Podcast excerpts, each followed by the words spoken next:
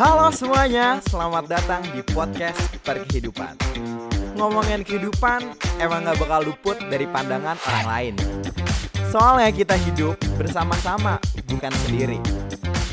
Jangan selalu mengikuti pandangan pribadi kalau Anda belum menjelajahi pandangan yang begitu luas ini.